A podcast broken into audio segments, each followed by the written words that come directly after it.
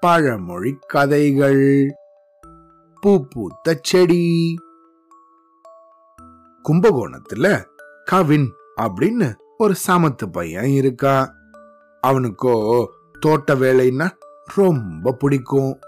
அதாவது அவனே குழி தோண்டி புது புது செடி வளர்க்கறதுல கவினுக்கு ரொம்ப ஆர்வம் இருந்துச்சு.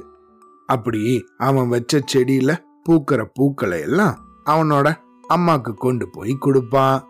இப்படி தன்னோட வீட்டை சுத்தி பல நிறத்திலையும் இருக்கிற பூச்செடிகள் அப்புறம் வீட்டுக்கு வேண்டிய சின்ன சின்னதான கொத்தமல்லி பச்சை மிளகான்னு இந்த செடிகள் எல்லாம் வளர்த்துட்டு வந்தான்.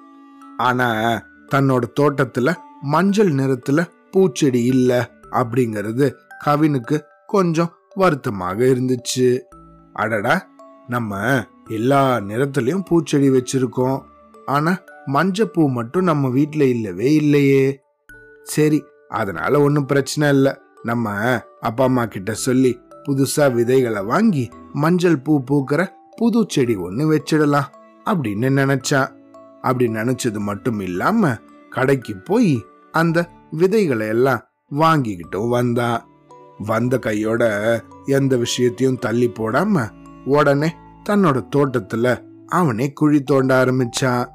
அப்படி தோண்டி இந்த புதுசா வாங்கிட்டு வந்த விதைகளை எல்லாம் அதுல வச்சு அதுக்கு தொடர்ந்து தண்ணியும் விட்டுட்டு வந்தான். இப்படி தினமும் தண்ணி விட்டு வளர்த்ததால இந்த செடி நல்லா வேகமாக வளர ஆரம்பிச்சிச்சு. ஆனா அதுல பூக்கள் பூக்கவே இல்லை. இதனால கவின் கொஞ்சம் பொறுமையை இழக்க ஆரம்பிச்சிட்டான். அப்புறமா சரி நம்ம என்ன பண்ணுறது தினமும் தண்ணி விடுறோம். மற்ற செடிகள் எல்லாம் பூ பூக்குது. குட்டி குட்டி பச்சை மிளகாயெல்லாம் சரியாக வருது. கொத்தமல்லி கூட வருது. இந்த மஞ்சள் பூ மட்டும் ஏன் வரமாட்டேங்குது? எவ்வளோ நாள் வேணும்? அப்படின்னு பொறுமையை இழக்க ஆரம்பிச்சிட்டான். அதனால சரி நம்ம ஒன்று பண்ணுவோம். இந்த செடி தான் பூ பூக்கவே மாட்டேங்குதே.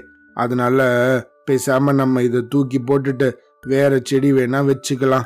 அப்படின்னு நினைச்சு தன் கையில ஒரு குச்சியை எடுத்துக்கிட்டு அந்த செடிய பிக்கலான்னு போனான் அப்படி கவின்னு அந்த செடிய பிக்கலான்னு அது கிட்ட போயிட்டே இருக்கும்போது பக்கத்து வீட்டுல இருந்த பாட்டி தங்களோட காம்பவுண்ட் சுவர் வழியால கவின் வரத பார்த்தாங்க. ஏ கவினு என்ன பண்ண போற? அப்படின்னு கேட்டாங்க. அவனும் கையில குச்சி வச்சுக்கிட்டு சோகமா பாட்டி எங்க வீட்ல மஞ்ச பூவே இல்லைன்னு நான் புது செடி வச்சேன் பாட்டி. அதுக்கு நல்லா தண்ணியும் விட்டுட்டு வந்தேன். நல்லா பெருசா வளர ஆரம்பிச்சிச்சு. ஆனா பூ தான் பூக்க மாட்டேங்குது பாட்டி. இனிமேலும் இந்த செடி பூ பூக்கும்னு எனக்கு நம்பிக்கையே இல்லை பாட்டி. அதனால தான் இந்த செடியை தூக்கி போட்டுட்டு வேற செடி வைக்கலான் இருக்கேன் பாட்டி அப்படின்னு சொன்னான். இவன் இப்படி சொன்னதும் அதை கேட்ட இந்த பாட்டியோ அடடா கவின்னு ஏன் இப்படி சொல்ற? இங்க வா எங்க வீட்டுக்கு. நானே உன்னை ரெண்டு மூணு நாளா கூப்பிடணும்னு நினைச்சேன் அப்படின்னு சொன்னாங்க.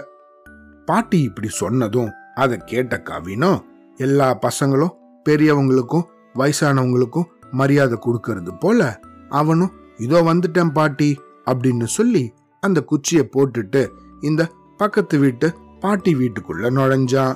அங்க பாட்டி நின்னுகிட்டு இருந்த அந்த காம்பவுண்டு சவர்கிட்டயும் போனான் அங்க போய் நின்ன கவினுக்கு ஒரே ஆச்சரியம். ஏன்னா அவன் வச்சிருந்த அந்த செடியோட ஒரு பகுதி இந்த பாட்டி வீட்டு சுவர் வழியால அந்த பக்கமா வளர்ந்துருந்துச்சு. அப்படி இந்த பாட்டி வீட்டு பக்கத்துல படர்ந்திருந்த அந்த செடியில அவ்வளவு மஞ்சள் பூக்கள் பூத்திருந்துச்சு. அதை பார்த்ததும் கவின் ரொம்ப சந்தோஷப்பட்டான். அடடா நம்மளோட கண் பார்வைக்கு படாத காரணத்தால ஒரு நல்ல செடிய போய் நம்ம அவசரப்பட்டு தூக்கி போடலான்னு நினைச்சோமே அப்படின்னு நினைச்சான் அதுக்கப்புறமா கொஞ்ச நாள் கழிச்சு தன் வீட்டு பக்கம் இருந்த அந்த செடிகள்லயும் இந்த மஞ்சள் பூக்கள் பூக்க ஆரம்பிச்சிச்சு. அத பார்த்த கவின் ரொம்ப சந்தோஷப்பட்டான். இதுக்குதான் பொறுத்தார் பூமி ஆழ்வார் அப்படின்னு ஒரு பழமொழியே உண்டு. அதாவது நம்ம ஒரு விஷயம் பண்ணணும் அப்படின்னு நினைச்சோம்னா அதுக்கு பொறுமை ரொம்ப தேவை. அப்படி பொறுமையோடையும் நம்பிக்கையோடையும் நம்மளோட முயற்சியை நம்ம தொடர்ந்து செஞ்சுட்டு வந்தோம்னா நிச்சயம் நமக்கு வெற்றி கிடைக்கும். சரியா? அவ்வளோதான்.